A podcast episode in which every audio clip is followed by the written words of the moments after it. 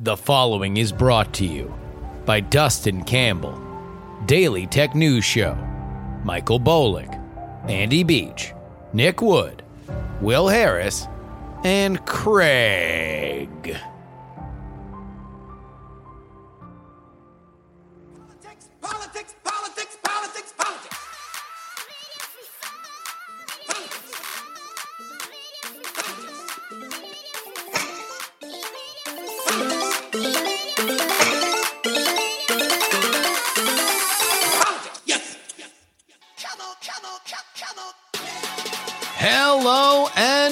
Welcome, everybody, to the Politics, Politics, Politics program for April 9th, 2021. This is your old pal, Justin Robert Young, joining you from Austin, Texas. We got a great show. This whole month, we have whittled down all of the constitutional amendments to one. We reveal the winner of our constitutional amendment bracket. Brian joins us for the final time in this journey. And we find out that he accidentally struck a very rich vein. Liberal gun owners, hardcore blue no matter who Democrats that sometimes are proud and oftentimes are scared to talk about how much they believe in the right to own a gun. Got a lot of emails on this. We're going to talk to Brian about it a little bit later. We also have a more traditional mailbag about all sorts of stuff, including, man, this is awkward. Me, Heaton, and Jen Briney were on this uh, pro- fine program last week. And on that program, we talked about how the United States was foolishly getting themselves into yet another foreign entanglement in Belarus. Well, it's all fun one liners until some dude from Belarus emails you. We have listeners in Belarus. We're going to get to that in the mailbag. We will also be joined by Josh Rubin. Now, he's somebody that I'm very excited to talk to because I've spoken out of school a lot on the idea that media is changing because of the state of modern advertising. And Josh is a great, great expert on this subject, largely because he not only is a veteran of CNN, but is also a veteran of the modern blog world at the Daily Dot. We speak with him later. Speaking of green, oh my good God. Again, is one of them like, I'm so tired being right. When the Democrats stripped Marjorie Taylor Greene of all of her appointments, all of her uh, uh, responsibilities in Congress, I said, this is only going to make her a massive star. Congratulations. You just made her a gigantic, massive superstar. So if if you wanted that, then congratulations, you have it. And we know now exactly how big she announced that in the first quarter of 2021 when all this went down, she raised 3.2 million dollars without a dime of her own self-funding. That means that it was small do- uh, small dollar donations for a safe house seat that wasn't even contested in the last election in 2020. That's how much the Democrats made her a star. She could have just been some lady fighting for airtime. Now she has $3.2 million, which does not happen unless you are a gigantic national figure. So there we go. Cause and effect. Let's go ahead and get into the show. But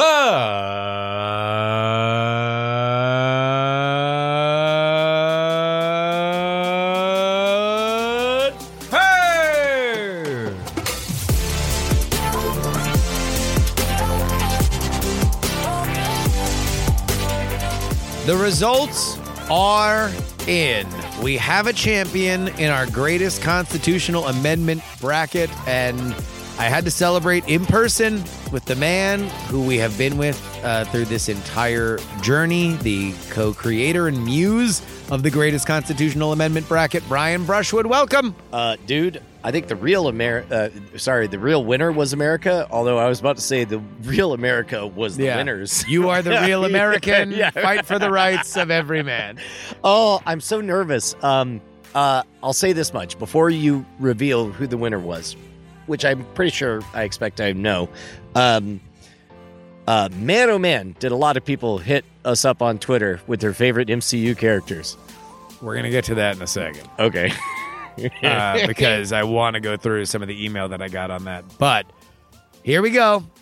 The big reveal. it's really it's really a question of margin. I feel I, I can I guess 62 38. Even more. Really? Over 80% voted for the First Amendment Yeah. to be the greatest constitutional amendment. They were all there. They have all been whittled down, and the First Amendment stands alone at the top of the pile, uh, trouncing the Second Amendment. Uh, more votes than we got for any other uh, uh, any other votes. So uh, if if we had other folks that uh, were coming in, they their votes were counted too, and the First Amendment reigns supreme. The, there, there is uh, there was a brief moment in the journey where we talked about like uh, I, don't want to say it, it's our fault, but it is an interesting twist that we never defined what greatest meant. We just said which is the greatest amendment, right? And great could mean foundational, it could mean transformational, it could mean world changing, it could mean most effective, it could mean most most ethical, it could mean most uh, best enforced. You know, uh, uh, uh, I mean, you really can't deny Amendment One with a bullet or without a bullet. It kind of makes America America. yeah, And and and that's you know uh, uh, a lot of people that were supporting the Second Amendment were saying like, oh well, the Second defends the First, so the Second is more important than the First. But you want to know what? At the end of the day, if you're going to say like what makes America something that is fundamentally different than even other like Western democracies, we put it in the rule book. yeah. like, like Well, like, and, we- and we plus also, uh, uh, the First Amendment is very, very wide ranging. Everything from uh, you could interpret it specifically for, uh, you know, believe in whatever God you want. Because keep in mind, you know, these people were a lot of them were fleeing England because they weren't worshiping the right God Yeah. for England. Uh, the right to assemble, the right to speak your mind. I mean, it's just it's so foundational. There we go. First Amendment wins. What I want to actually talk to you about during this segment, though, is the rich vein Oh that you tapped into. Uh, which it, it took two episodes to get here because because first I suggested it and then somebody was like, "What does that mean? What do you mean stealth issue for Democrats?" And and I believe it was last episode. I was like, I think a lot of Democrats support gun rights, but won't be caught dead saying so in public. Yes. So uh, I want to begin with two emails. I've, I've taken snippets from a bunch of emails. I will read them all anonymously. Okay, Uh, I do believe, not so quietly, that some people should be allowed to have guns. I just think that some restrictions should be placed on them, just restrictions done by people who know guns. It really uh, didn't strike me at any point that I would be ostracized for said belief. I think that the Democrats who want, quote, all guns taken aren't as popular as you may think. And hold your comment as I read the next email. Uh, I now live, and I redacted the state that he lives in, and I work for the government where I rarely mention or even hint that I'm pro Second Amendment. Maybe there's more closeted gun owning Democrats out there. so like for for the first person who's like, yeah, you know, I don't care. I'm a Democrat. I talk about gun owning. I've got I got plenty of people that were saying, thank you for mentioning this. Uh, somebody texted me, a friend of ours, I'll tell you after this, texted me and said, uh, I am hardcore I- I- Democrat. I, I think that person also texted. Did he me. text you too? Okay, yeah. But he, he used the phrase, I feel seen, and then immediately said, I hate that phrase, but I feel it so deep to my core that I Uh, needed the person who you. texted me said, um, "I think I'm uh, my uh, something about his girlfriend not being into you know very uncomfortable with there being a gun. I was like, well, what's the gun? And then and then I got a link and I'm like, oh, that's adorable. I was like, I'll buy it. I was like, if you're ever gonna get rid of it, yeah, that's cute. I'll give it to one of my kids. All right, so this was probably the the most representative. I've sent you a few messages since I've been listening to your show. Uh, uh, I've never voted for a Republican in a presidential race. The only time I voted for Republican was when I was living in a state with a terrible centrist Dem leadership and a fairly decent moderate Republican. I also own a dozen guns. I believe that gun ownership is a right and has nothing to do with hunting. I believe that many anti-gun folk misread the amendment intentionally and then goes into him defending the second amendment. But like that that was pretty much the the, the biggest thing was that you are dead right. There is a segment of liberal voting America that is just like no no no, not just for hunting.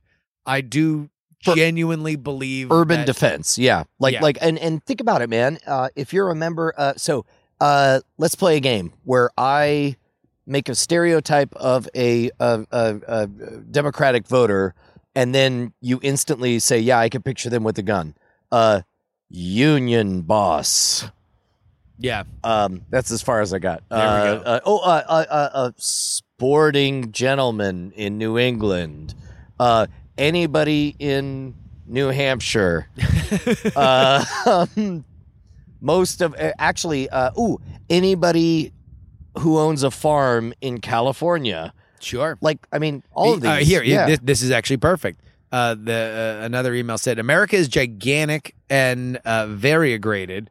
It would be arrogant and condescending for my suburban self to tell rural or urban citizens that they should just call 911 and wait 10 to 30 minutes for defense. Just because I'm down the street from a police station in a safe, quiet city doesn't mean that everyone is. So that was another element of it where it's just like, like, hey, exactly what you said. Like, th- there are different. It, it's a it's a big ass country, and sometimes you feel more safe with stopping power. Uh, yeah. Uh, also, a good reminder that there are threats that are not humans. Uh, if I lived someplace where a moose is going to be, you know, frolicking around a toddler, uh, then no, no, the moose is going to go away. That Uh, bear is going to go away. Into God's arms. yeah. uh, uh, uh, this is something that I also got a lot. A lot of uh, uh, Democratic gun owners also had very specific thoughts about gun laws, and not like they shouldn't Not, exist. not not just like uh, all guns should be banned, but but but nuanced. But stuff. yes, they were Yeah. like, no, gun laws do need to exist, and and this was representative of that. The compromise I always propose to my friends is why not a driver's license model? Uh, have required training, pass a test, maybe require insurance to cover a situation if you harm somebody. Uh, I don't think that that's sacrificing a lot of freedom in order to have peace of mind. For a first day gun owner won't shoot you because they don't know the basics of gun safety, and that was I'm- another thing. I'm actually okay with that, and and that's probably not the most popular thing for this this hardcore libertarian, possible anarcho capitalist to say is uh, to be pro license for anything, but um, maybe a version where it's like um, you actually get a, a a break on your homeowner's insurance if you have a gun. But you have to complete a gun safety course and get it approved or whatever. Yeah. because that, that that's the way it is with like boating, uh, boating safety courses and all that stuff. Yeah. Like it is astonishing that we have this thing that is you know, you know, kills kids and all the terrible things that come with guns, and there's just you know just well here you go bye. And that I think it's what what I gathered from some of the email is that there is a tremendous frustration from this segment specifically that's like well yeah because we have this polarized conversation where it's like no guns or all guns. And there's like not really a whole lot of articulated middle ground of like well let's talk about like you know because even even the, the mainstream democratic talking points are like we want common sense gun laws. And then it's like you know nobody takes that at face value on on either side. Like like like you can't even agree with that. Well, and uh, uh and, and, and republicans can't even dare to suggest the idea of of common sense gun laws or any or just any like hey could we think of a gun law? Five people in a room and we live in a town of five people. Could we think of a law that would be good for us five? Or or even before we go to law, uh, speaking of common sense, Dan Carlin had a bit where he was talking about how, um, how the NRA had such an opportunity to take the high ground on every shooting ever, and uh, by by basically saying, "Yo, what's up, America? This is really messed up. Uh, uh, as you know, this is not the way guns should be used. We're all about proper use of guns." Guns should be used in this situation. Never, ever in the situation you just saw. Um, we have a course that we just put up where we're going to explain in detail the way guns should be used and not be used.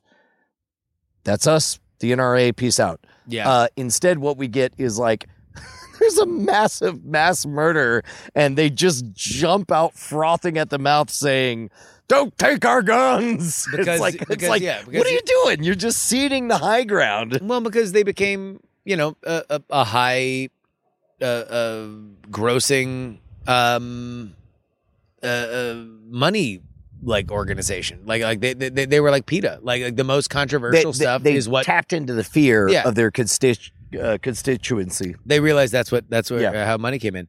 Uh, all right, uh, check out these subreddits. R slash liberal gun owners and R slash two A liberals apparently on Oh. on Reddit. Uh, this email, I remember the the subject line was "We are real and we are legion." Yeah, I believe it. I believe it. I mean, uh, again, like like like when I say stealth, I don't mean impotent. I don't mean quiet. I don't mean ineffective. What I mean is stealth. like I mean, you're there. Yeah. This one was uh, uh, I'm I am one of them, and there are several in my family. I stand with Shwood. Close loopholes and regulations, all okay. But yes, I stand by my right to own. Maybe because I'm married to a cop. My dad was a cop, and I live in a small town of around 2,000 people, very rural in a red area of the state. And here was the final email. The overreaching government part is where uh, things get complicated, especially in 2021. Your AR 15 shotguns don't mean much against tactical armed forces or worse, drones with missiles on them. I am possibly pessimistically of the opinion that the Second Amendment isn't what's keeping the government out of our homes. It's the fact that our military is made up of citizens who are proud of America and American mythology, and at the end of the day, they wouldn't overtake our cities. This was something that I, got a lot. I actually do believe that uh, wholeheartedly and exactly as stated, where it's not we. Uh, I think I think a lot of people who are gu- gun owners or comfortable with the idea of people owning guns, uh, we uh, I'll say we loosely um, say that that that um, that's why ne- America will never be invaded. That's why we you know uh, uh, you know we're, we are as a citizenry a loaded gun ready to you know respond if somebody you know jumps into tyranny. Um, but truthfully, I think that at the core of it, our real safety is that at, at in their hearts, most people are good people. Yeah. And there we go. Hopefully, we are good people enough that at some point we can have actual conversations about this that acknowledge the fact that Democrats are gun owners and and and there's at least common ground to speak about this from a from a, a point of view that isn't just pencil neck liberals screaming that all guns should dissolve into the air. I mean, I think I think those are the voices we hear not because they're plentiful, but just because they're shrill. Yes. And I and I I, I think that that's what I'm feeling from from those emails. Brian, we got to the end of it. We both still have careers. Yeah, dude. There there was a hot moment that I was a little bit worried about that. In fact, in fact, we, we we discovered a a subsection, a niche of political society that was uh, uh, uh, there waiting to be spoken to. um, we also learned that sometimes uh, Brian will say something on a podcast with Justin and forget he said it, and then be like really confused when people are sending him MCU characters. but but I'm really glad for the whole journey. I mean, I'm glad we emerged uh, relatively unscathed. Um, uh, I was I was bummed. I was a little bit bummed. Maybe maybe we should. I don't know. Have a lower bracket or or or, or a, mm, a different bracket that takes out those those top seeds and and just see what happens because I was really surprised that right out of the gate, uh, people of color crushed women, which is a weird thing to say. Uh, yeah, I mean, part of the reason why that happened is because I didn't reseed things because I didn't want to get into that. Like, like yeah, no, you I, know. I I I look forward to remixing it up and seeing how it looks. if uh, if I were to in a different reseed them for what I would predict would be the biggest, you know, uh, uh, ones, then I would have spread that out. I would have given some patsy uh, uh, amendment to the ones that people really, really felt, uh, search and seizure. You know, uh, uh, uh, important about. But Oh, oh, oh, oh! I, I, I do remember now. I don't the, want that heat. The conversation. I, I, I had said that when I think of rights, I tend to think of foundational human rights, like uh, you have the right to believe in whatever God you want. Yeah, You have a right to speak your mind. You have a right to protect your family. You do not have a right to fall down, break your leg, and demand that the village pay for your healing or whatever. yeah, Uh, and uh, uh, uh, uh, if you can find it, uh, one uh, uh, one of the the politics fans uh, gave a really reasoned argument that I thought was was really really good. And I, I won't try to summarize it right now, outside of say that uh, that was probably my favorite part of this whole experience was getting um, really thoughtful responses from everyone. Well, I'm glad. Folks, you guys survived too. The community survived. We all kept together. We all learned a lot about amendments, and we all allowed me to not think about doing a segment on Fridays for an entire month. You're welcome. Brian, thank you so much. That's that's the 33rd amendment is my right to show up on your podcast. They ask me, did I go deep in my bag? And I tell them, I sure did. You can always email the show, The Young American, at gmail.com.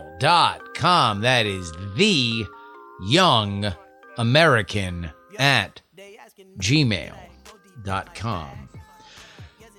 Got a lot of lot of lot of lot, lot of emails, and, and um, uh, I'm gonna I'm gonna blast through them here, but they're really really good. Ronald writes, with the press coverage of Ron DeSantis and the Georgia election bill, it seems clear that the mainstream press has ripped off any remaining vestige of objectivity and simply become a partisan tool, even more than before.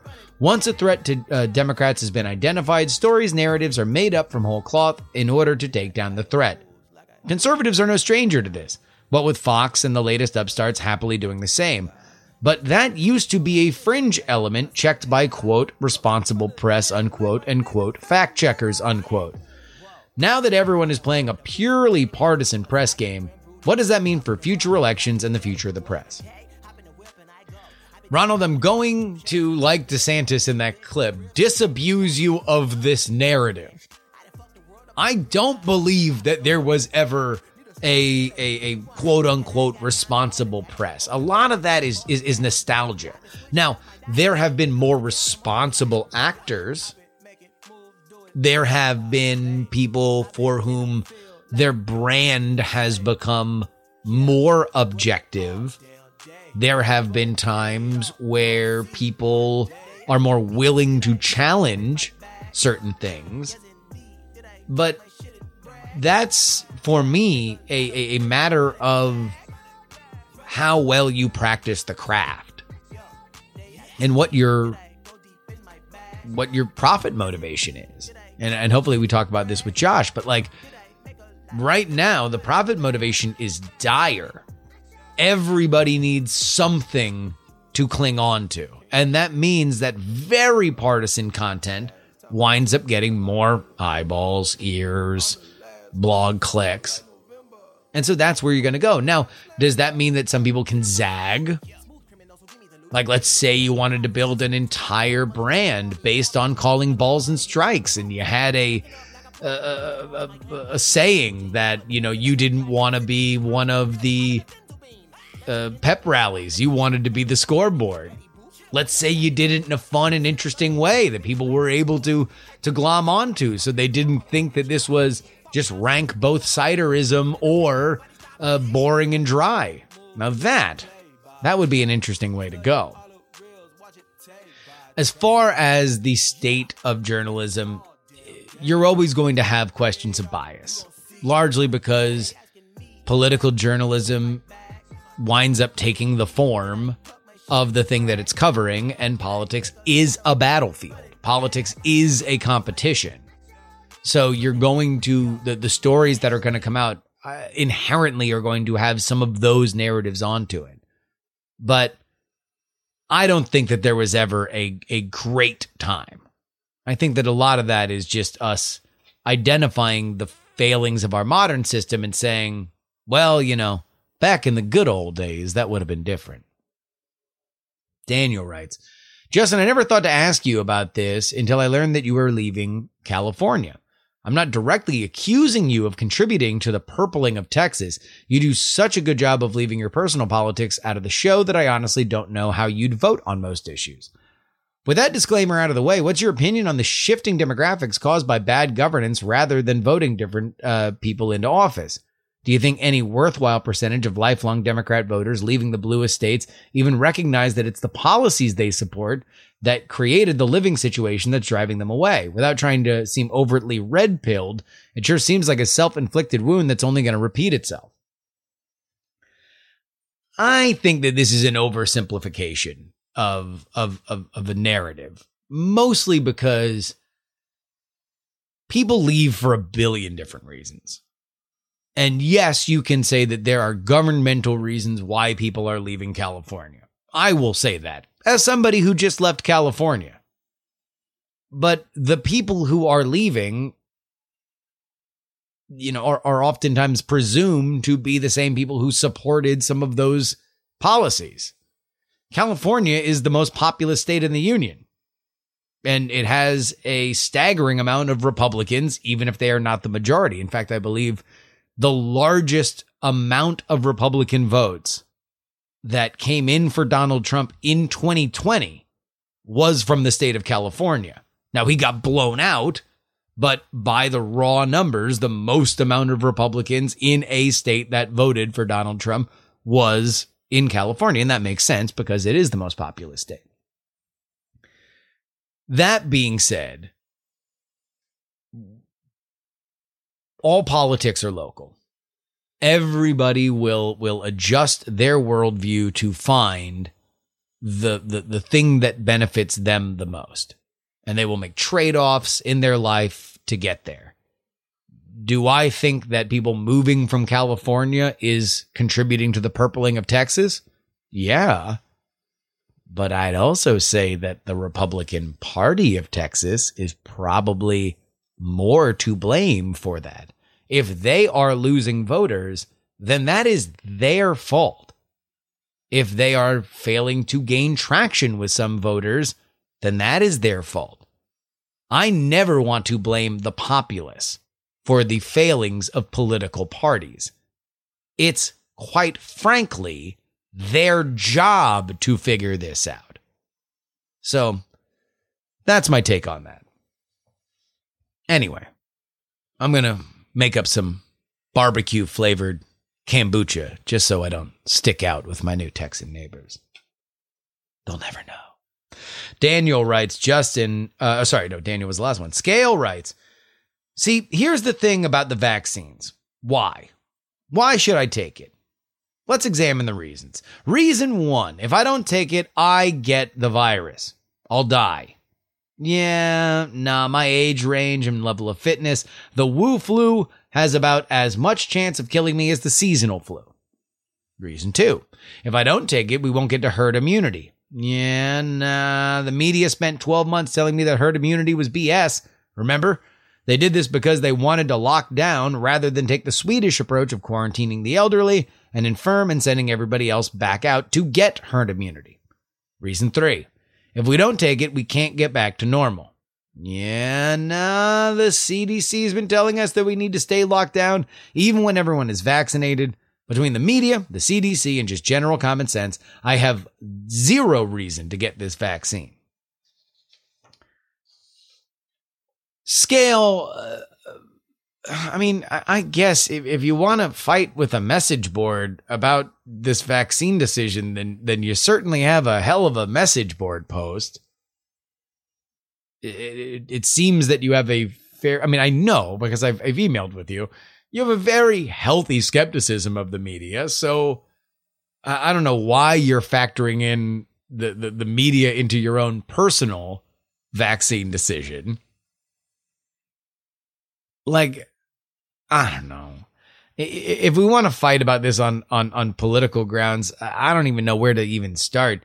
Here's here's what I know. Vaccines have historically been the greatest gift that humanity has given to itself in terms of conquering disease.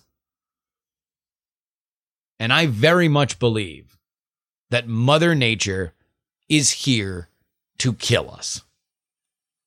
I'm going to go off on a little bit of a rant, but I am not a subscriber to the Mother Gaia mythology. This idea that we are trashing the beautiful goddess of earth and, and, and that, that it is only in harmony with our, our, our mother goddess that we will be able to live in unity with the planet. No. I believe that Mother Nature is Kathy Bates from Misery. And if we don't do everything we possibly can to escape this active murder attempt and subjugate our captor, then we too will fall prey to the same level of, of, of, of murder and genocide that Mother Nature has perpetrated across the entire history of this planet. And that includes illness. So when humanity is fighting back against the tyranny of Mother Nature, we need to understand that virus inoculation or vaccine inoculation of a virus is a tremendous gift, a gift we have given to ourselves. The only gift that we get in this world is the gifts that we give to ourselves. It's been true about smallpox. It's been true about other stuff. It's going to, it is true now. And that's why I was happy to get the vaccine. It's a little bit more elemental than fighting about what somebody said on the TV, but that's my take on it. Vadim! Vadim writes, It happens to be that I live in Belarus. Yes, you have a fan here. I was born in Minsk, left when I was 20, and I've spent 17 years in the US of A. For a number of reasons, I've been back in Belarus for almost three years now.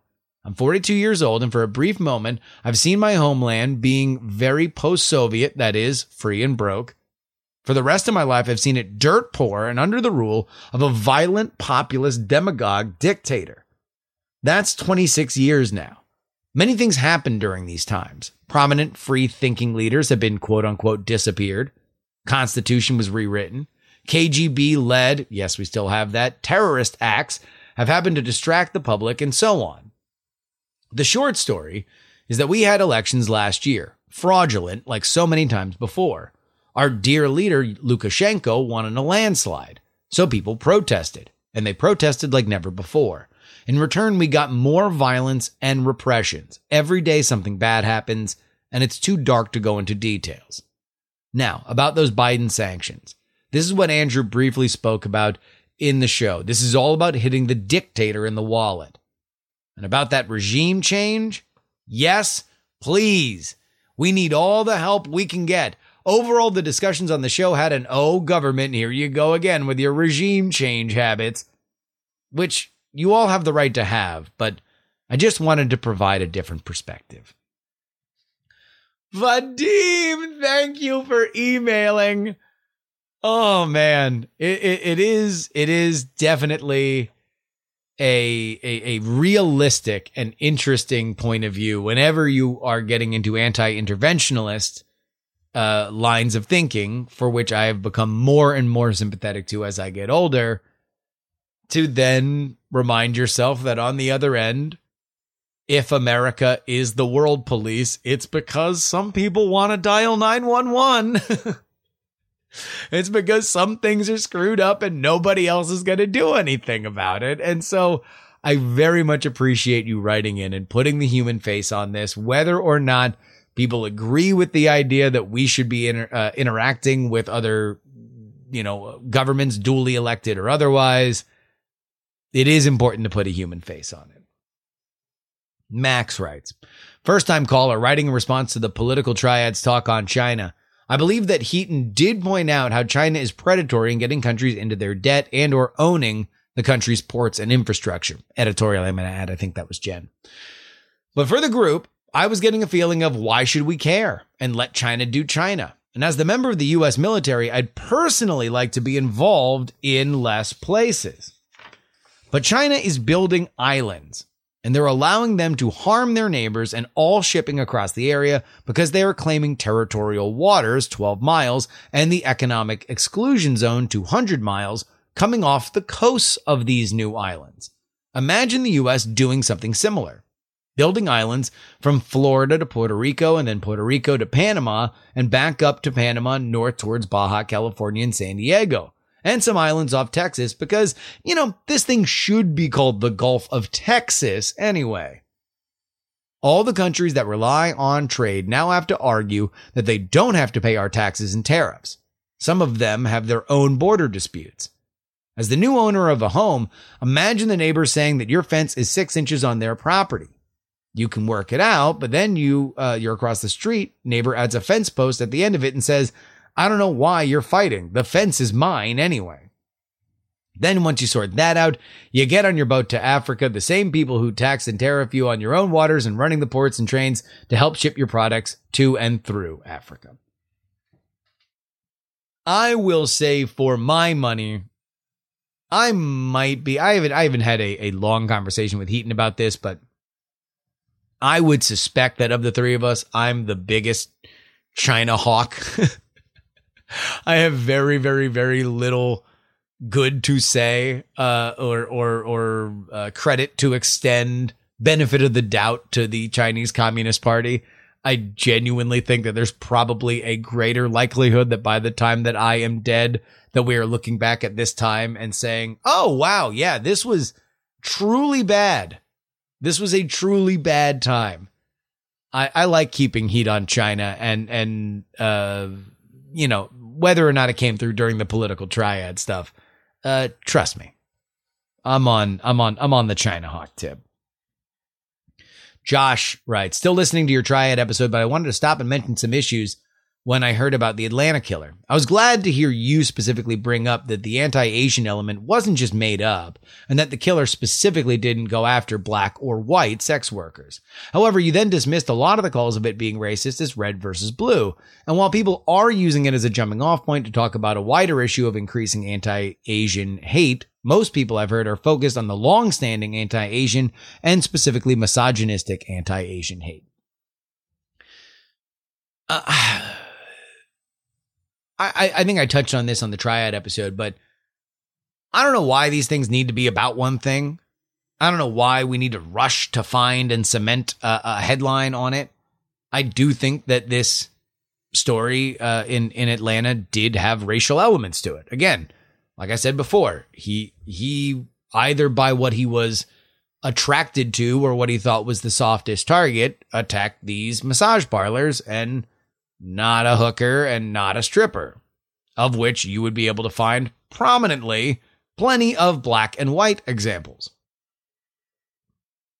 But that being said, I think that like if we are insistent on finding the most relevant narrative for us to discuss, I don't think it was the most relevant. I do think that there is a larger problem with where our our largest narrative on the anti-Asian hate stuff is, mostly because I think the active problem, which is certainly what is getting this news attention, is an economic issue. I mean, it has the underpinnings of everything that you just uh, mentioned here, Josh. But you're looking at again, like I think both. If there is a connection, it's that both that Atlanta killer and the people that are beating up old, you know, uh, Asian grandmas and grandpas and, and business owners look at them as soft targets. And that's, that comes with a whole gigantic box of stuff that we can open up. That, that that we can say, okay, well, why do people assume that both for mechanical reasons and for spiritual reasons, for for racial reasons, for how people presume different races to be. Like that is a gigantic can of worms that we can open. And I, I hope that we do have these conversations. But to defend our conversation on the triad episode, I do think that those conversations are harmed when they come with the political context, and now you're only going to be able to talk to people so much about it. GX brings us on home by talking about the Third Amendment, which we've already understood is no longer part of this com- um, competition. It was eliminated. I've been waiting for somebody who's the subject of an FBI investigation and discovers a keylogger or other spyware installed on their computer to fight their charges on Third Amendment grounds. That installing software to watch everything they do is the modern day equivalent to quartering soldiers in your home. GX, thank you for putting that out into the world. There's got to be a civil rights lawyer that is listening to this, or if you know a civil rights lawyer who is list who, might listen to this, please get this to them because I need to see whether this is legally feasible. And if you are a lawyer, a lawyer, you can email us, theyoungamerican at gmail.com.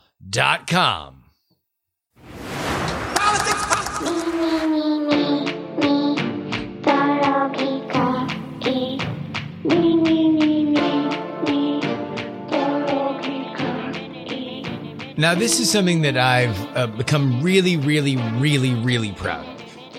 I very much love what has become of the free political newsletter. I mentioned this on uh, uh, the episode last week, but I wanted to take a little bit more time. Not last week, yeah, uh, uh, Wednesday show. But I want to take a little bit more time to discuss it here. And, and that is if you've ever signed up for our newsletter before, the, the free political newsletter, what you got was five days a week of kind of a news digest, maybe one or two lines of opinion or analysis. What's happened now is is partially out of uh, necessity because of the move, but also because I really wanted to kind of build up my writer muscle again, something that you know was was a little bit longer than tweet. And so each Sunday I'm writing like what would essentially be three or four blog posts. And and some of them are long and, and they I, I challenge myself to kind of think ahead of the curve and not just sort of write a a political opinion that that you might see somebody uh, some somewhere else. Like I, I very much want to have fresh, good, interesting takes in the way that we have here, but in in in writing because that you know is really in, in so many ways my first love. I would love it if you guys signed up. It's free political newsletter at freepoliticalnewsletter.com. Go there right now. Sign up on Substack uh, for free. If you'd like to contribute to it, if you really like it, then you can uh, uh, get on that. But I do the the main newsletter on Sundays, and then I do a collection of feedback that I've gotten from you guys on Wednesdays. It's it's been a joy, and if the feedback is to be believed, then you guys are digging it too. Uh, I want it to be something that you guys can share with your friends because a newsletter is a lot more shareable than a podcast is. 'cause Nobody wants to wade through stuff. So go ahead and check it out. freepoliticalnewsletter.com. It is free. It is political. It is a newsletter.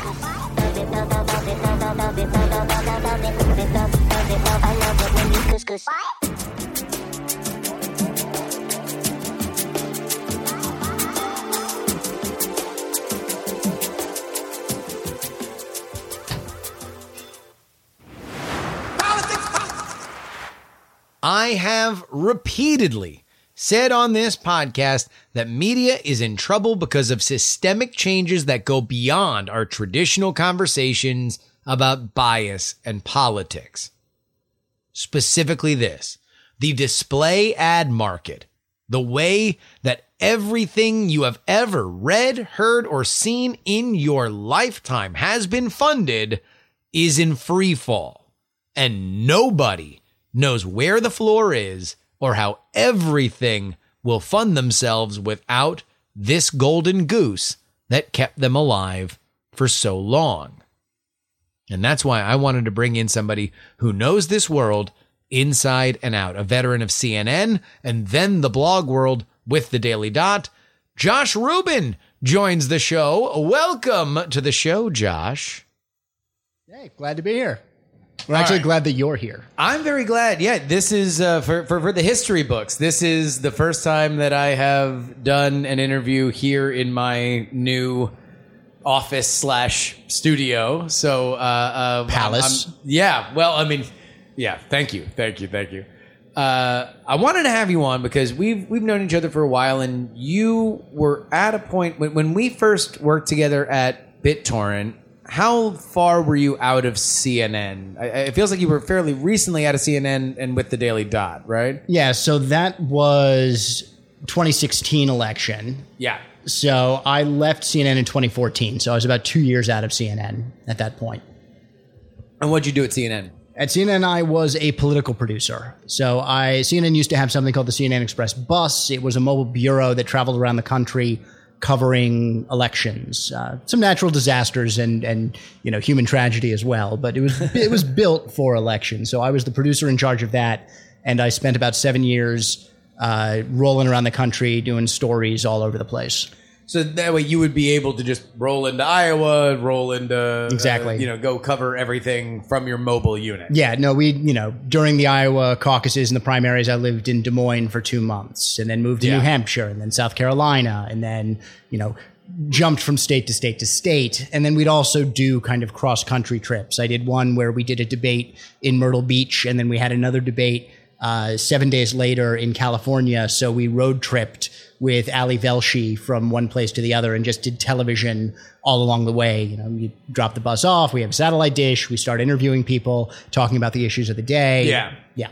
So you were just trying to get get every piece of the buffalo there and and Pretty much. I- maximize the fact that you had to justify having a bus on the road for, with with with a crew. I mean, it was a rolling billboard, but it was a very effective uh, broadcasting studio too. Because I mean, we like all of the debates uh, Yeah. during that election cycle were run from the bus. The YouTube debates, the presidential debates, convention coverage, all of Who's it ran staying through. on the bus? Is anybody staying on the bus? You mean sleeping on the bus? Yeah. It, it was me every once in a while, but only if the hotel was particularly damp gotcha. um, at, or haunted in one particular case. Where where was it haunted? uh, Goliad down in uh, in Texas. There's the Presidio, which is the lesser known Alamo where Santa Anna massacred a bunch of Texans. Okay. and it's uh, it's still an operating mission. Slash, you can sleep there, and so there was, we were running with a crew about six of us, and they only had enough beds for five of us. So I slept in the in the bus that night, which proceeded to freak out at two o'clock in the morning, um, just to make life interesting. gotcha.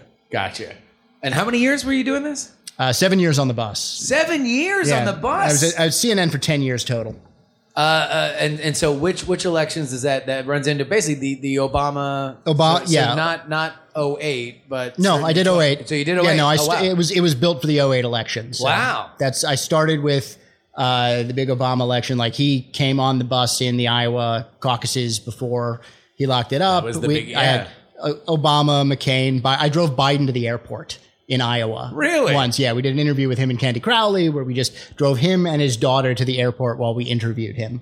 Uh, and we then did the uh, the next one with him against Romney, and uh, that was the last presidential that I did. We did a bunch of midterms, obviously. Gotcha. And in the in between times, it was really you know covering the recession, uh, covering the Gulf oil spill, things of that nature. I guess yeah. Once once you've got a an effective mobile bus on the road, then it's it's it's kind of impossible to not be like, oh, well, they're in. They're a state away. Yeah, direct the bus toward this massive story, Yeah. so we can just have good talent and good, reliable uh, connection to get stuff done. No, it was. right? I mean, it was as much a PR move as it was a production move because, you know, it, this is like I'm, the bus was gone before the Trump era, which is a good thing because the bus would have been burned to the ground during the Trump era. I mean, I took Acosta out enough before he was he, he popped. Uh, and we occasionally would run into trouble. Like I was once surrounded by several thousand Tea Party people, Yeah. uh, yelling at uh, me that they were going to flip the bus. But by and large, all of the interactions with people, because we're in the middle of the country, we're, we're not in major cities most of the time. Yeah. We're pretty positive. They might come up to us and say, you know, nah, I'm a, I'm a Fox News watcher, to which I could always respond, "Mm, where are they? sure. You know, we're here. Yeah. Well, I mean, I think yeah, that's that's the the politics of, of, of cable news is is its own its Yeah. own thing. But, but There's, I'm- there's a reason I got out. So let's get into that because what I really want to talk about, because I think you have a, a, a tremendously unique perspective on this, is the kind of business of media, the business of news. You knew out there on that bus that this is costing X amount of money to be out there. We need to do you know a certain level of, of, of amount of stuff to justify that for people you know back in in uh, at headquarters like uh, and and then you went from there to a whole nother beast but certainly something that is is fascinating to me and that's the blog world with the daily dot. So let's start here. How would you compare the financial models of cnn and and and the daily dot just broadly for people who don't understand any part of media budgets? Well, It's established versus emergent uh, is the best way to kind of look at that. When you're looking at the cable news model, it's basically built on two revenue streams: uh, carriage from cable providers, and by carriage I mean if you are a cable subscriber and you pay hundred bucks a month for your cable bill. Uh, you are paying two bucks a month or a Yeah. dollar a month or 50 cents a month for individual channels that are negotiated between usually, you know, Warner Media, Viacom, whoever, and the Comcasts uh, and Cox of the world. spectrums AT&T Right. yeah Around 50 plus or more percent of uh, cable news revenue come from those carriage fees. It's why streaming is not good for cable news in general because most streaming providers don't provide the level of carriage pay uh, that uh, traditional cable did. And, and what, what a lot of people I think don't realize is that those carriage fees, like the reason why ESPN, you'll always, especially when people used to bitch about cable, now they don't bitch about cable as much as we have a million streaming services that cost as much as cable. But like, you used the bitch used to be, well, I don't even watch sports. Why am I paying X amount of money Yeah. for ESPN? Because ESPN was always the largest amount. But the reason it was is because ESPN invented the concept of carriage fees. So it's like it's the oldest channels that are getting the highest fees because you're always negotiating like ah, 10% more, 10% more, 10% more. CNN was fairly early to the game. Right. And, And- so they were going to get a healthy a healthy cut of that and, now that's declining. and they bundle. And you know, Yeah. they're they're you know, you would not have ESPN the Ocho without bundling. You would not have uh, HLN on CNN without the bundling. Because th- think about the number of cable channels that you never watch. Those will never get picked up a la carte unless they were bundled together with the more popular channels. Yeah. So there's a lot of content. And, and so that means this. if you want to take CNN, you got to take HLN, you got to take CNN SI, you got to take Yep. every other uh, uh, idea that they've that they've had. Did that go? Was that just CNN? Or was that just all Turner? Like it was just TNT, Cartoon Network, like no, it, yeah, no, it's all Turner. They Yeah. uh, now Warner Media. They they bundle it all together. When that's crazy. So that was like so Well, and, and you're right with ESPN basically inventing the model, which Yeah. you know people don't realize. It's you know they, they invent this channel and they don't you know ESPN started out really as ESPN three. I mean they weren't Yes. carrying the big stuff, but It was like I, I, I, there's a great book. Uh, uh, I forget the name of it now. I think it's, these guys have all the fun, but they talk about how the first big success on ESPN was the America's Cup. Mm-hmm. Like so, it's like it was sailing. Sailing put ESPN on the map, and then once they figured out the carriage stuff, because they got college football, and they were like, uh, uh, the the cable companies were like, "Cool, it's going to cost you this much to run on our platform," and ESPN was like, "But what if you paid us?" Yeah. and they were like, "No," and then they're like, "Okay, let's go to your college football because the, these are the markets that we know are going to be real pissed off if they can't see the game because you're too stingy to pay for it, cable company." And boom, that entire model is born. yeah, and it's been a brilliant model and it's made a lot of people a lot of money and it's brought us a lot of good content over the years. It's you know, and and the way the other the other half of that model is it's the inventory. Why does the cable company pay carriage fees to the brand? Well, half of the commercials that run on that channel are sold by the cable company. Yeah. So all of the commercials that you're seeing are split into two ways: national buys, which are run by the channel, and the local or regional buys that are run by the cable companies. So the cable companies are making their money both from subscriber fees and from the ad inventory that they can then turn around and sell Yeah. streaming hasn't quite solved that issue yet, which is why if you have YouTube TV, you have all of this blank space often when you're running. It's because Yeah. they're they're either uh, not allowed to sell that inventory or simply haven't spun it up quite enough yet. And then other companies are moving into the field like Premion, which are doing addressable advertising and, and OTT advertising into those, those feeds. It's, it's a huge giant thing. But the other side of CNN's revenue comes from advertising. Yeah. And that's both running commercials as well as larger sponsorships. And when the bus was first going out there, you know, they package up all political coverage and the bus actually had a sticker on the back because the first time the bus went out, it was sponsored by Clean Coal Technology. Really? That is right. We had, we had two. It's Northrop Grumman and Clean Coal. Wow. So we- we- these were these were lobbying like these are lobbying interests. Yes, they joke. We joked about the bus. You know, we're shoveling coal in the back of it. Yeah, what's- and- that's and- powering and- us. And, and Northrop Grumman, for those who are not aware, that is that is the military industrial complex. That In- is that is like Lockheed Martin and Boeing. They are selling the military everything from planes to missiles and You know what? I, I actually, uh, now that I think about it, I think it was Norfolk Southern. oh, okay, so another- Transportation. yeah, yeah, yeah. Okay, um, which made more sense for the bus than missiles in retrospect. um, but I mean, look, it was a two and a half, three million dollar piece of equipment. It cost us fifteen hundred dollars just to gas up. So you needed real, re- you, you needed real money coming in to do the kind of things that cable companies like CNN does. How Yeah. much does a, an epi- like news is some of the cheapest content to produce on an hour by hour basis when you look at the rest of cable yeah. mm, still expensive Yeah. to, to, to make, you know, Oh, 20, totally. 30, 40,000 dollars an hour of programming.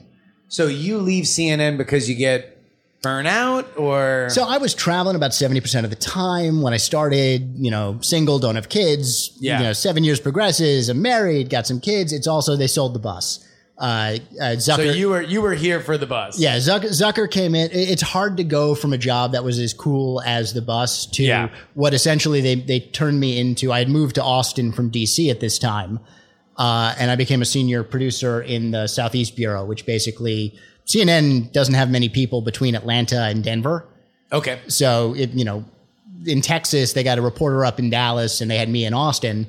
Uh, so suddenly, I became a fireman. And it's like, oh, there was just a tornado. Can you please go drive into it? Someone was just shot. Can you go there and cover that? Gotcha. You know, things things of that nature. So I was a fireman in many ways. And after ten years at the network, I had cable news is you know I'd done it all. Yeah. I, I have covered a tornado, which means I've covered every tornado. I, Yes. um, I have covered, unfortunately, mass shootings. Yeah. I don't want to do more mass shootings. Yeah. Uh, natural disasters, human interest stories, and everything in between. To a certain extent, I just felt like, okay, I've done some really cool stuff, but I'm just doing that really cool stuff over and over again. I'm not learning anything new. I need to learn something new. Yeah. And I lived in Austin, Texas when uh, power was really in New York. And if I wanted to progress career wise, wasn't going to happen. Go, yeah. yeah, You would you would have had to be located where where where the Where decisions people are. were being made. And you yeah. also like, you know, make the decision that everybody makes, which is who do I want to be when I grow up? And you Yeah. look at the people that are higher up the food chain and you, you know, do a gut check and say, do I want to be this dude? No, no, I'm good. because you realize that the, the the job is going to make you more into that person Yes. than you believe like you would be able to Yeah. resist. And, right? and and to be clear, I loved CNN. Yeah. Like of, of like I know people at every major net in news around the country. CNN has by far the lowest asshole quotient of any cable at you know news outlet that's out there. The people are great. They truly believe in what they're doing. The company takes care of you. Uh, the mission is clear. The resources are great.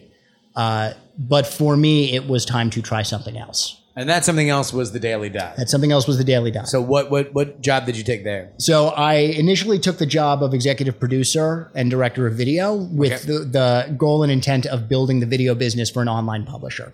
Now, this was at the heart of, we all remember six, seven years ago, Facebook is running strong. Pivot to video. Pivot to video. Pivot to video. Uh, all of these new publications launch, you know, from the BuzzFeeds to the Voxes, Mic.com, Vocativ. Yeah, the Daily Dot was one of them. And Facebook fueled explosive growth in all of these Now publications. let, let's unpack that for people who don't understand exactly what that means. When you say Facebook fueled explosive growth, not only are they pushing these videos in their algorithm, but they're also paying these outlets to spin up these. Well, it got it verticals, got there eventually, but not just on the video side. On the pure publishing side, Facebook became a source of traffic. Yes. So suddenly, uh, a website that had just started with the help of the Facebook algorithm could see major traffic. That traffic, how these brands are monetized, are the ads that run on their website Gotcha. before the time of Facebook, how you get ads on your website is kind of before the rise of programmatic or direct sold inventory. What I mean by that is, uh, I am a publisher and I go to brand X and say, Hey, brand X, you should put your ads on my website. You want my audience. Uh, you should pay me $20 for every thousand impressions your uh, ad gets. Yeah. Brand says, Great. We think your audience is great. We have no other way of getting them. With the rise of Facebook and the rise of Google and programmatic advertising, suddenly uh, you didn't need to go directly to the publisher. You could buy from a generalized spot that would just follow people around. Um, I'm brand X, and now I only want to pay $5 per thousand viewers, and I want this type of person. I don't care what brand it appears on, Yeah. what publishing platform. And so that cut the revenue that was coming in. And so what all of these uh, publishers started doing is chasing scale, chasing Yeah. traffic. And Facebook was delivering that traffic for a while. and that and Facebook was all too happy to be that that that that that that new oasis. Don't worry, everything's gonna be great here. This is your savior. Like as this other stuff starts to decline, socials on the rise. Who would look at the world during this time and say that social media isn't the the ascendant way that people will get their news? Right. What people forget is that content is actually not king. Distribution is king. It doesn't matter if you produce the best content in the world if no one can see it, if it Yeah. can't get to their, you know, the newspapers had it with subscriptions and delivery, they brought it to your house. Cable had it, you needed cable to get the content, they would run the wire to your house. Uh, Facebook and Google took over as the distribution channels for content, and all publishers kind of had to play with it because direct traffic is really only a small portion these days of how content gets to people. Now you are at Daily Dot as you're building up this this thing. Like at at, at what point are do your does your Spidey does your Spidey sense go off and you're like, man, we're really building this on a fickle ass algorithm, ain't we? I mean, pretty quickly, but that that's kind of coupled with the you know week two of starting the job there. When I say to myself, "Well, shit, I know how to make video. Yeah, I know how to produce content. There's no kind of content I can't produce." You know what CNN didn't teach me how to do? How to monetize that. There- oh yeah, there was that whole hard wall between ad sales and revenue and the editorial side. Yeah. And now I'm tasked not only to produce the content, but also figure out the best way to monetize that because you got to pay for journalism somehow. And so that began the quest of trying to iterate and figure out, okay, I can make a thing. yeah. How do I turn that thing into actual revenue? And the first thing I actually stumbled across for that, funnily enough, was uh, you know where you try to start with something like that Yeah. is you go to the old model, which is brand X. I'm making this great content. See, I can put it on Facebook or my own channels and drive lots of traffic. Yep. You should pay me to advertise your product in front of it. Yes. And I did that successfully with And that, that, that, that is a simple, that's a direct deal. That's as old as Texaco Star Theater presents blah, blah, blah. And those are fundamentally brand plays, whereas the internet is, if we're being honest, about direct response. The goal of marketing, people have finally come to realize, is to make more money out of it than you put into it. Mm.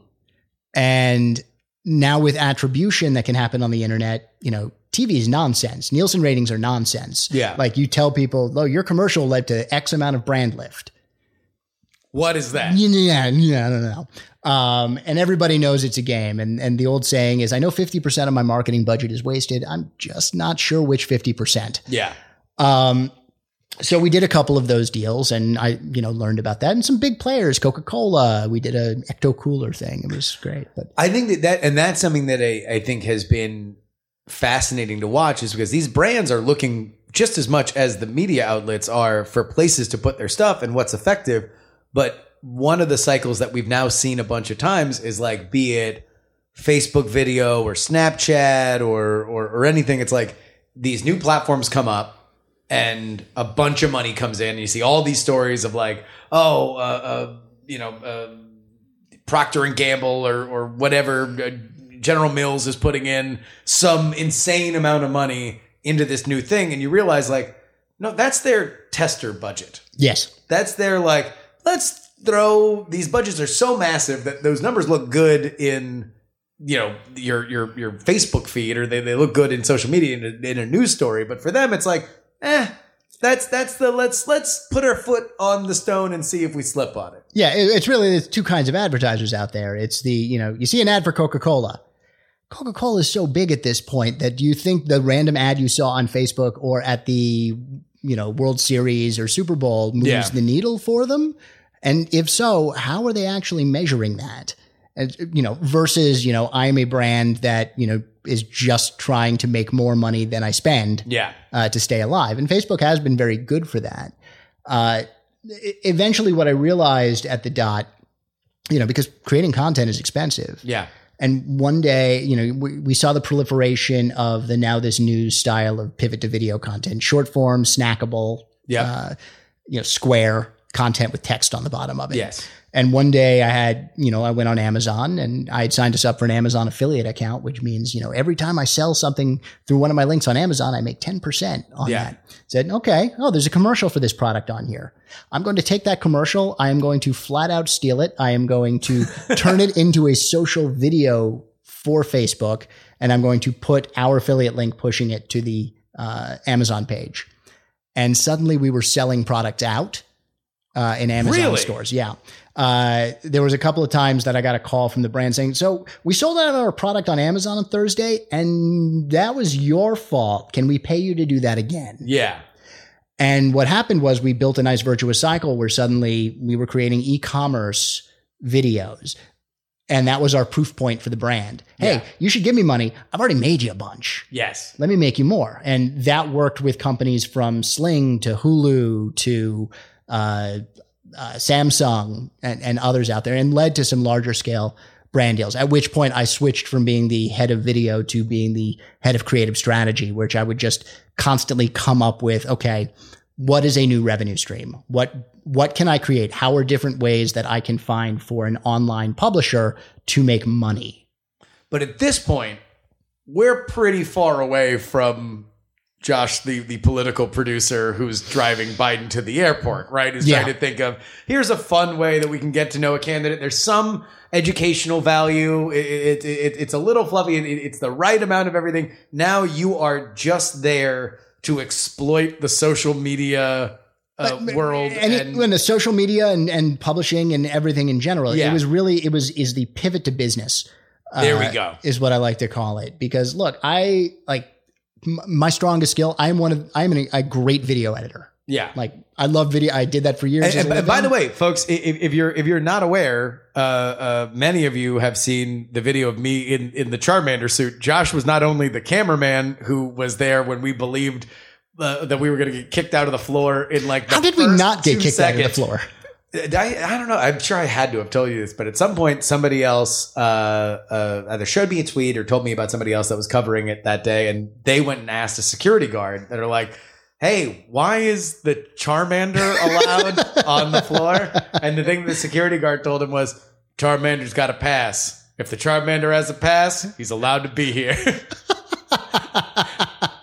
but but you turn that around in like the video that you can see now of me on the floor of the RNC. You turned that around in like hours. Like we were Yeah. there in in the Yeah. middle of the afternoon, and by that night when I was on, we we we debuted it. It was quick. Yeah, that's that's what CNN taught me how to Yeah. how to quickly weave a narrative together.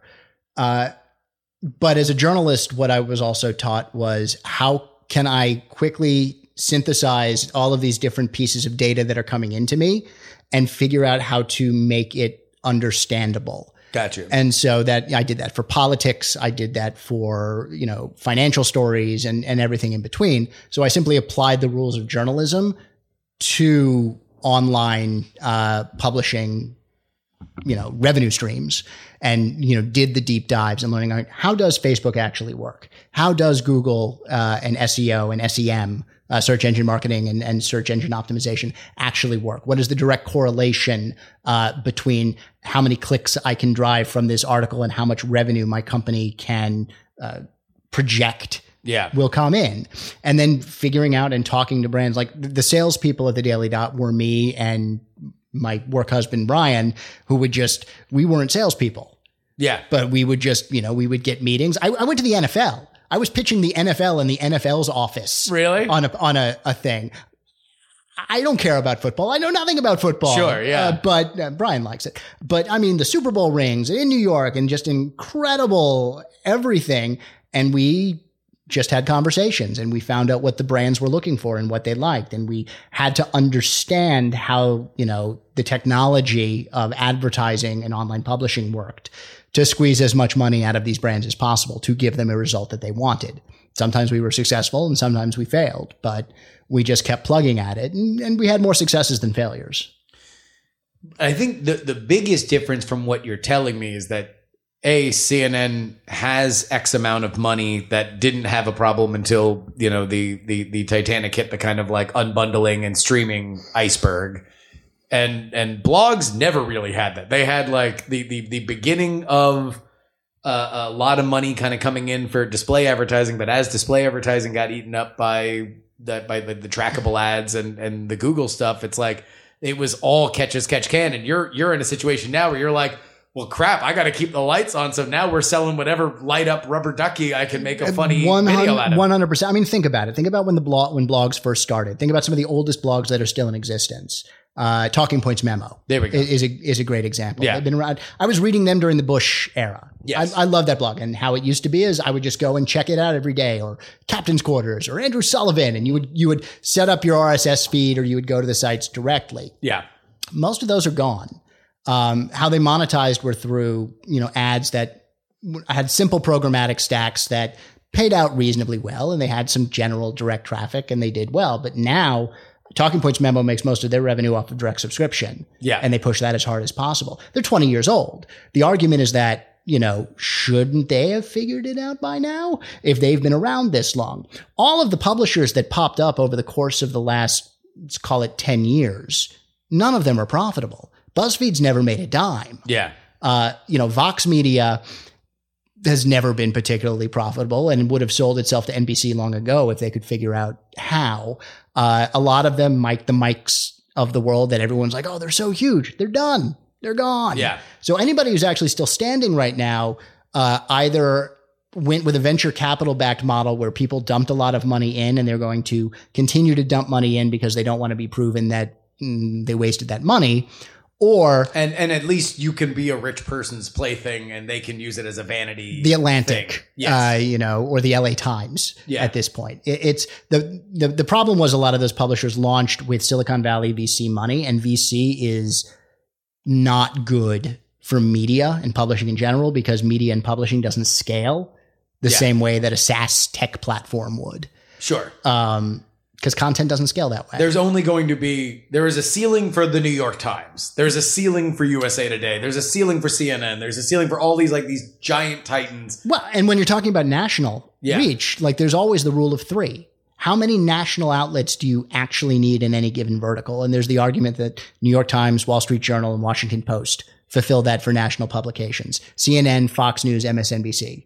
Yeah. Do you need another 24 hour cable news thing in there? There's a bunch of others starting. Will they ever be really profitable or popular out there?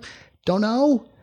I mean, I guess the question is now if things are so niche, if things are, are so strated, like what if if maybe now the the definition of success is is something that that we we're going to redefine. I think so. And I think uh, scale is different. The internet does allow you to make your niche large Yeah. enough. Patreon and direct uh, subscription make it so you can make a good living.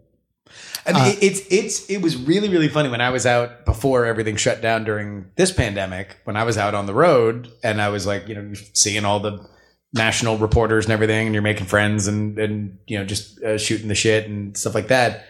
Uh, that there was this very weird interplay that like, and I'm sure you probably got it with when you left CNN. That when you go from like an established outlet to something that's kind of like in in in in the media wastelands. It's like out of New York. It's out of the like power orbit. There's like oh like good. That's so Good for you. Good for you.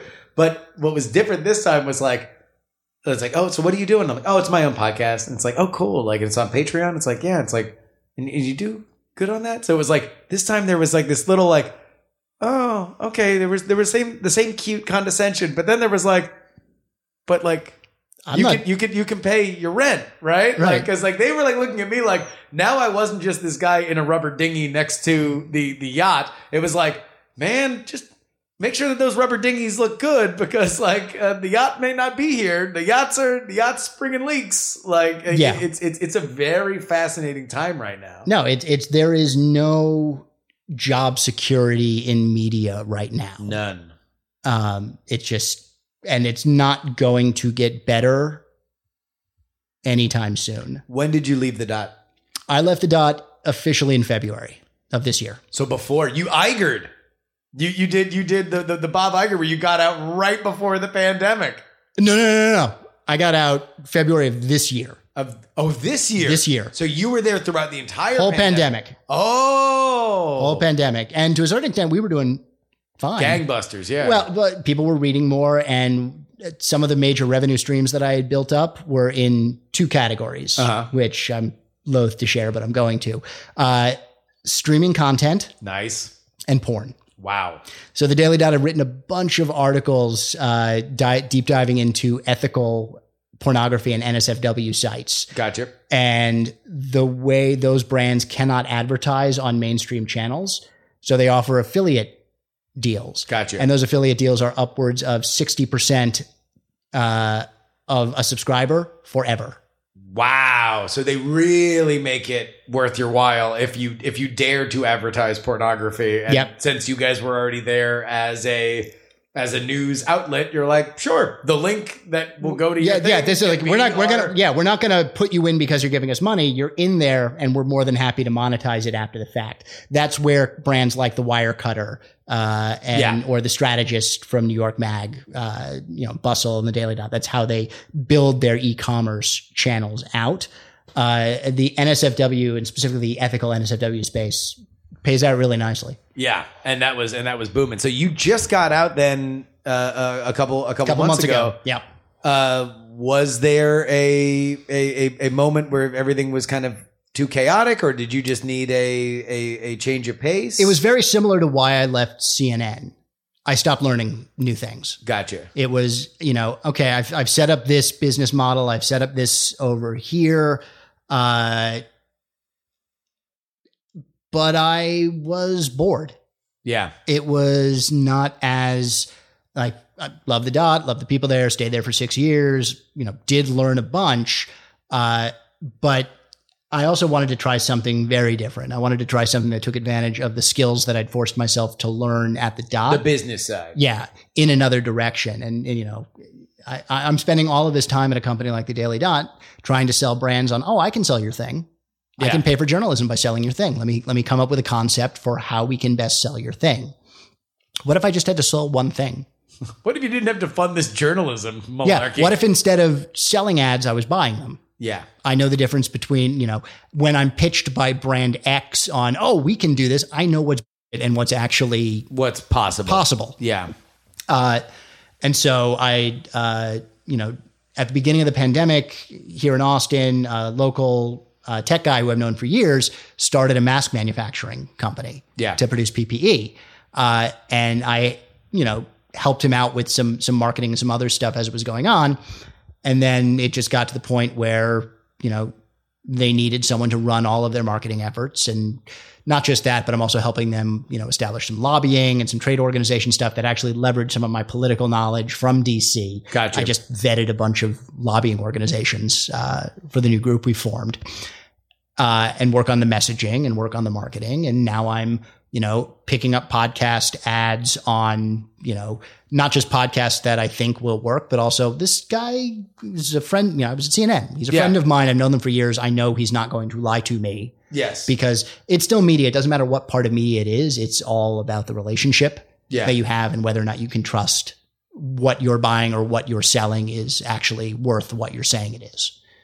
Um, and so that's what I've been doing for the last few months. Uh, uh, well, I, I think it's fascinating, and it's it's one of those things that I really did want to delve deep into because my contention to the listeners has has been for a while that, especially during the pandemic, because the pandemic made us jump forward in in in time in a lot of ways. Oh, yeah. like uh, I, I think you know the fact that everybody knows what Zoom is fundamentally changes like society. Yeah. The fact that we got five years worth of education in a year, boom. Now all of a sudden, telepresence things are not just for geeks; they're for grandmas now, like and and grandpas. Some people get mad when I only gender that, but uh, uh, for media, it's the it's the wrong way. It's like we went five years into the future on the decline and decay of advertising because all that all that stuff came really really fast. Yeah, but there are so there are some interesting things on the horizon that that could also blow that up. Again. Okay. Uh, 80%, something like 70 or 80% of all advertising dollars right now go to two companies. It's Facebook and Google. Yeah. Uh, and blowing up those monopolies could have a very positive impact on publishing at some point. Apple coming down and turning off cookies or people being able to be followed on their platform will decimate uh, a lot of Facebook's advertising and really re-emphasize first party data. Yeah. And by first party, you come to my website. Since you're on my website, I know who you are Gotcha. versus Facebook has their code on everyone's website. So even if you're not on Facebook, Facebook knows who you are and what you're visiting. Yeah. Uh, and that could have a net positive effect. There was pent up advertising spend and demand at the beginning of the pandemic. Uh, but think of the amount of budgets that have been unle- unlocked by companies that didn't go to CES, didn't spend $2 million on their South by activation, didn't spend all of this money on trade shows. Yeah, but then why are all these people getting fired? If, if, if this is giving us, you know, if, if it's unlocking all this money, like like journalists are, are losing their gigs uh, uh, week by week by week. Uh, well, I'm talking media in general. If you're talking journalism specifically, I'm talking journalism specifically. okay. yeah. Well, journalism specifically is in a bad place. This is what I'm saying. Yeah. Uh, yeah, no, it, it, it is. Part of that is newspapers still don't have an effective model at all. And newspapers were the biggest employer of journalists out there. Online publications, again, still don't have a clear, viable path to profitability. And the thing about the media business and journalism as a business is it's a business. Yeah. I think what you're going to find more and more in the big pivot in journalism is everything is going to move nonprofit because it has to. ProPublica is a good example. Texas Tribune is a good example. The nonprofit model is probably the only viable uh, journalism model long term because it is a So pub- you're raising money, you're doing subscription. NPR. Yeah. Uh, NPR is doing fine. You build an endowment, you build uh, all sorts of stuff. But journalism was a 70% margin business when newspapers were at their height. yeah. But it wasn't the journalism that was selling it, it was the distribution of the newspapers. It was auto circulars. Yeah. It Yeah. was- and it's that's not coming back. It, it is never coming back. Uh, and cable news. Look, the funny thing about cable news is they don't break any news No. ever. Cable news is there to report what a newspaper journalist has already done the reporting on or show when something is literally on fire. It's great at that. But in terms of And even that, it's it's lost its best in class uh, uh, uh, title. To, Oh, right. To t- Twitter and social media. Right, it's I too mean, slow. Yeah. far too slow. Uh, and they know it's too slow because e- because if they want to maintain any semblance of editorial credibility, they have to be slower than They're, the internet. They're, they're, they're great. The one thing that television is still the best at, and maybe as Twitch gets better, it even loses this, is like the the constant uh, helicopter. If you just kind of want like yeah, no. I- if, I want- when I- when I wanna- OJ's in the truck driving down want, the street, I just want a shot of just the helicopter. It's like I remember like the last big thing I can remember was like when Kobe died, and it was just like, all right, uh, there's just a helicopter looking at mountains. We, we don't even know where this wreck is, whether or not they're even going to show it. But I just know that there is there is that thing, and like for that long haul trucking of of a live shot, nothing beats uh, uh, uh, CNN for now, right? Yeah. Or cable news for now. Well, and also bear in mind when CNN is showing that stuff, it's not CNN shot. No, it's it's the local. It's the locals, and Yeah. that's the other where, place where consolidation is happening because there are really only three national, three and a half national companies that own all of the local TV stations around the country. yeah. Tegna, Sinclair, Nexstar, Gray over here a little bit, Tribune over here with a little bit, but they're desperately trying to sell into the, the bigger guys right now. Uh, and their model is not as strong as it used to be either. Yeah. They are, a lot of them are hurting, especially small markets. Small market local TV stations are not doing great. So is this just the the the final divorcing of ads from news? Is is is that is that where we're heading? If if if what you're talking about with uh you know non nonprofits are are the model? I think it's a it's an adjusting of the the mix. So I mean, NPR is a nonprofit. Hear commercials on NPR all the time. Yeah. uh, it's it's part of their funding strategy, just like doing the the Like a, a carriage was part of the mix, or carriage was what was what drove CNN, but you also sold whatever cash for gold ads right. you could sell on top of it. right. The mix will change. Yeah. And why are people still getting fired? It's because consolidations are still happening.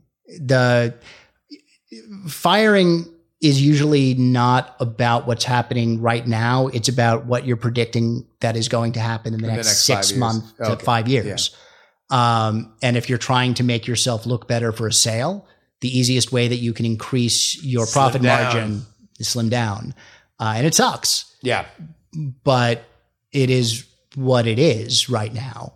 Uh, That's what I went. I went to a the, the the college newspaper that I that I worked at have an alumni event, and every once in a while I go there, and I wind up being like the weird, like uh, you know, because everybody else are all working for fancy, you know, the you know, big name uh brands and you know posts and times and stuff like that, and they have these like great high minded like, well, you know, you really have to stick to truth and everything, and I come in as like the like old like, you know, gnarled, you know, pirate. Uh, uh, and, I'm, and I'm like, my advice is always like, find where the money is. 100%. Wherever, wherever, if you're at, a, if you're a young reporter, find what makes, what turns on the lights, what makes the money that turns on the lights, and then find what you like doing that is as close to that as possible. Yeah. Like, just figure out the way that you can benefit. You'll never get fired ever if you are. If, if you'll always be faster than the slowest person getting chased by the bear if you are close to the money, being as happy as possible. yeah, I think three or four years ago, I was at an ONA uh, conference, which is Online News Association, which basically is a, a little association that tries to rep all of the online publications Yeah. that do journalism. And there's all these great sessions about, you know, data journalism and, and finding ways of doing truth. And there were no business sessions. I'm like, guys, your Yeah. house is literally on fire. You're killing me with this stuff. it, it's in, in a lot of ways it's very sad. I mean, like we I, I, I, joke about it, but like it's it really really is depressing considering how much I love uh, of the field, how much I think that you know it, hell. I was out there covering the stuff in 2020, the primaries in 2020, and then next thing you know, like two or three of the people that I was like super good friends with on on the trail now all of a sudden no longer had jobs within like weeks of of, of everything shutting down. Well, journalists are used to covering layoffs. They're not used to really being as deep in them as possible. But let's be frank. The the reductions in the layoffs have been happening for the past 10 years yeah. at this point. There's nothing new.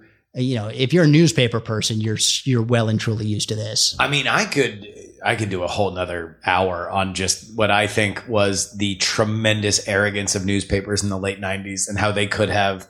I mean, at the point when they first noticed that they were getting their lunch eaten by Craigslist, like the the fact that they didn't that Tribune or or one of these companies, these massive companies that were just living high on the hog, didn't go all in on a, a, a digital classified thing on on digital. I mean, like they know that how much money they made on these auto circulars. Buy one of these auto sites, like, Yeah. like diversify into this place. They knew everything, and they were just so arrogant about it. Yeah, and what happened in the newspaper industry is likely coming for both local TV and cable TV, which is you had the best year ever right up until you don't. yeah, Um, I'm more concerned about local than I am about national. Yeah, In all honesty, uh, one because local is more important yeah. uh, in many ways because you know th- th- there's there's still plenty of national coverage about issues yeah. uh, that are out there, but it's the local news deserts that are a big problem. And with the newspapers gone, the TV stations are often all you have left. And you know, That's that's a that's a that's a that's super a depressing. horrifying- I mean, a horrifying thought. you don't want to rely on the you know 24 year old making thirty thousand dollars a year to to give you your news, but it's literally better than absolutely nothing. Uh, I think what the Trib has done here in Austin Yeah. with with building a viable and sustainable local model. And then partnering with ProPublica, and they've been hiring reporters, and they put Yeah. reporters all over the state, uh, and and that's a model that's being replicated in states across the country. And I think there's a there's a lot of potential for that. I don't think you know, and there's been lots of experiments, the patches of the world and, and Yep. whatnot. Most of them are not good, uh, but there's always going to be a lot of not good. That's the problem. The problem is that everybody wants to make it scalable and everybody wants to make it programmatic when it comes to local. And it's like you just, unfortunately, there's no way to make local good unless you put in the time and effort. And yeah, yeah, time and effort, absolutely. Yeah. But even then, you are not going to get rich in news. Yeah. News is not there to, you shouldn't get rich as a politician and you shouldn't get rich in news. It is a public service. It is a public good. It's, it's a journeyman's profession. Yeah. Um, as far as I'm concerned, you shouldn't have to go out to, to college or grad school and take on a bunch of debt to get a journalism degree. Yeah. Um, I hate, I, I don't have one. I, I've never liked them in general. I, I would have I, if it weren't for the fact that I actually got my education doing stuff at the the the paper that I worked at at Syracuse, I would have left. This Like, is an, I- it is an, it is yeah. an apprenticeship journeyman profession. It Yes. always has been, and Yeah. that got screwed up. I think in the '90s, at the same time that when newspapers became, you could you know make an incredible living doing it. The only people getting rich doing TV are you know main anchors in large markets or on cable. Exactly. Well, uh, uh, on the note that you can't get rich in, in journalism, I'm, I'm going to allow you to leave my stately manse that I've purchased with Patreon money. It is lovely. no, no, no. I mean, but uh, honestly, it's like I do think that if you don't think of yourself as a business, if you don't think of uh, uh, where you immediately provide value for people, I do think that there is money in news. There is just not money in news in the way that I think became sort of religious for some people. The idea that like there's the editor and there's an organization, there's a publisher, there's like almost these like like very rigid ideas of like what a good newsroom should be, and and that's like what what what it what it should always be. And it, there's this platonic idea, and it's like even back in the '90s, I'm like. A lot of these newsrooms can be smaller. A lot of these things can move faster. They can pivot quicker. They can centralize certain production. What uh, here in Austin, the Statesman was bought by Gatehouse. Gatehouse owns hundreds of newspapers and merged with Gannett recently. Yeah. and they moved like every newspaper they own. All of the layouts are done here in Austin yeah, because why does every single newspaper around the country need to have the same layout department, accounting department? Like, like there, there are efficiencies of scale that that still come for that. But what I would say is the other problem with what has happened in journalism in general is that the people running the business of journalism have too often been journalists. yes, Or in television's case, the people that proceed up the ladder were producers. Yeah, you are it's the, the what is it? The the peter principle. Like you you just keep getting uh a promotion until you're no longer competent at what you do yeah. because you were really good at the thing before.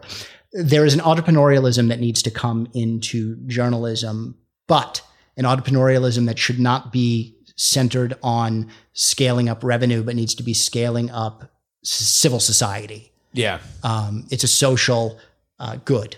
And if it's going to be a social good, it needs to be approached from that perspective. Well said, Josh Rubin. Uh, where can people find you? Uh, Twitter at J Rubin, R U B I N, uh, which constantly pisses off Jennifer Rubin at the Washington Post. uh, or Josh at mediaatx.org, which is uh, how I cover the, the the one part of journalism I still do. I cover the Austin media scene uh, There you go. because I want, you know, New York. I like I want Austin to be the center of, To of be, to, be the, to be the center of media. yeah. Uh, awesome, man. Well, thank you so much for talking. Thanks for having me. Glad to have you here. Politics, politics. And that'll wrap it up for us today. A reminder you want to find Josh Rubin, you want to thank Josh Rubin, you head on over to px3guest.com. That'll bring you where you need to go.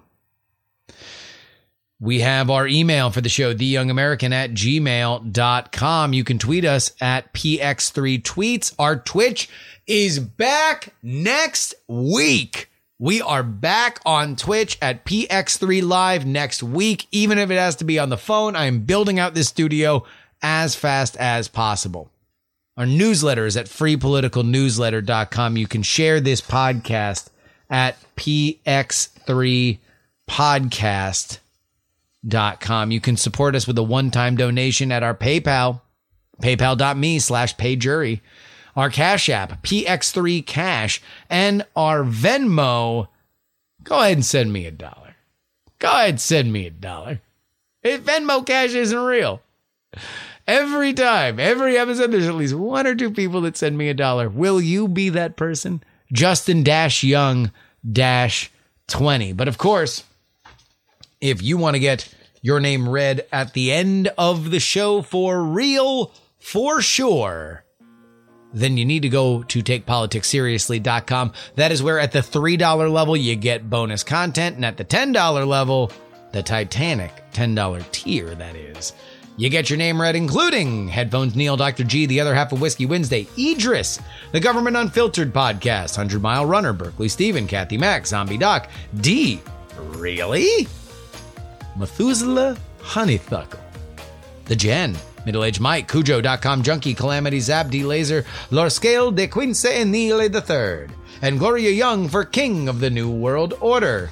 Utah Jimmy Montana, Appraisers Are Awesome, Snuffies, Off Route 44.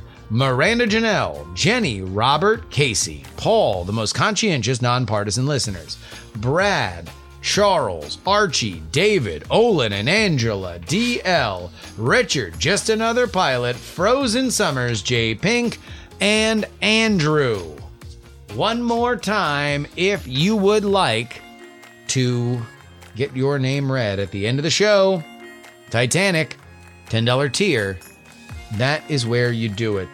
Our show is written and produced by me in Austin, Texas, and edited by Brett Stewart. One story on the way out the door. If you thought Georgia's voting law drew a lot of controversy, well, everything's bigger in Texas. That will be a topic of conversation for sure over the next week. Put that one on your radar. Until then, this is your old pal Justin Robert Young saying some shows talk about politics, others talk about politics, and still more talk about politics. But this, this is the only show that dares talk about. Oh,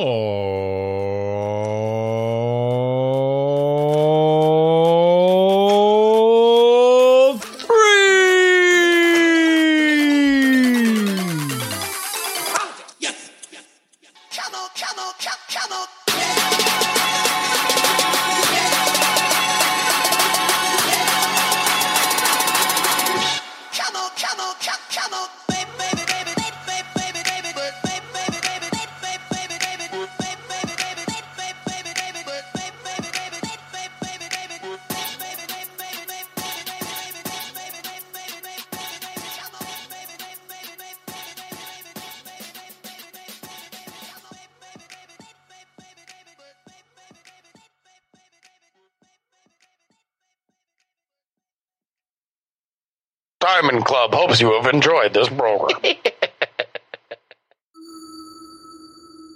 Dog and Pony Show Audio.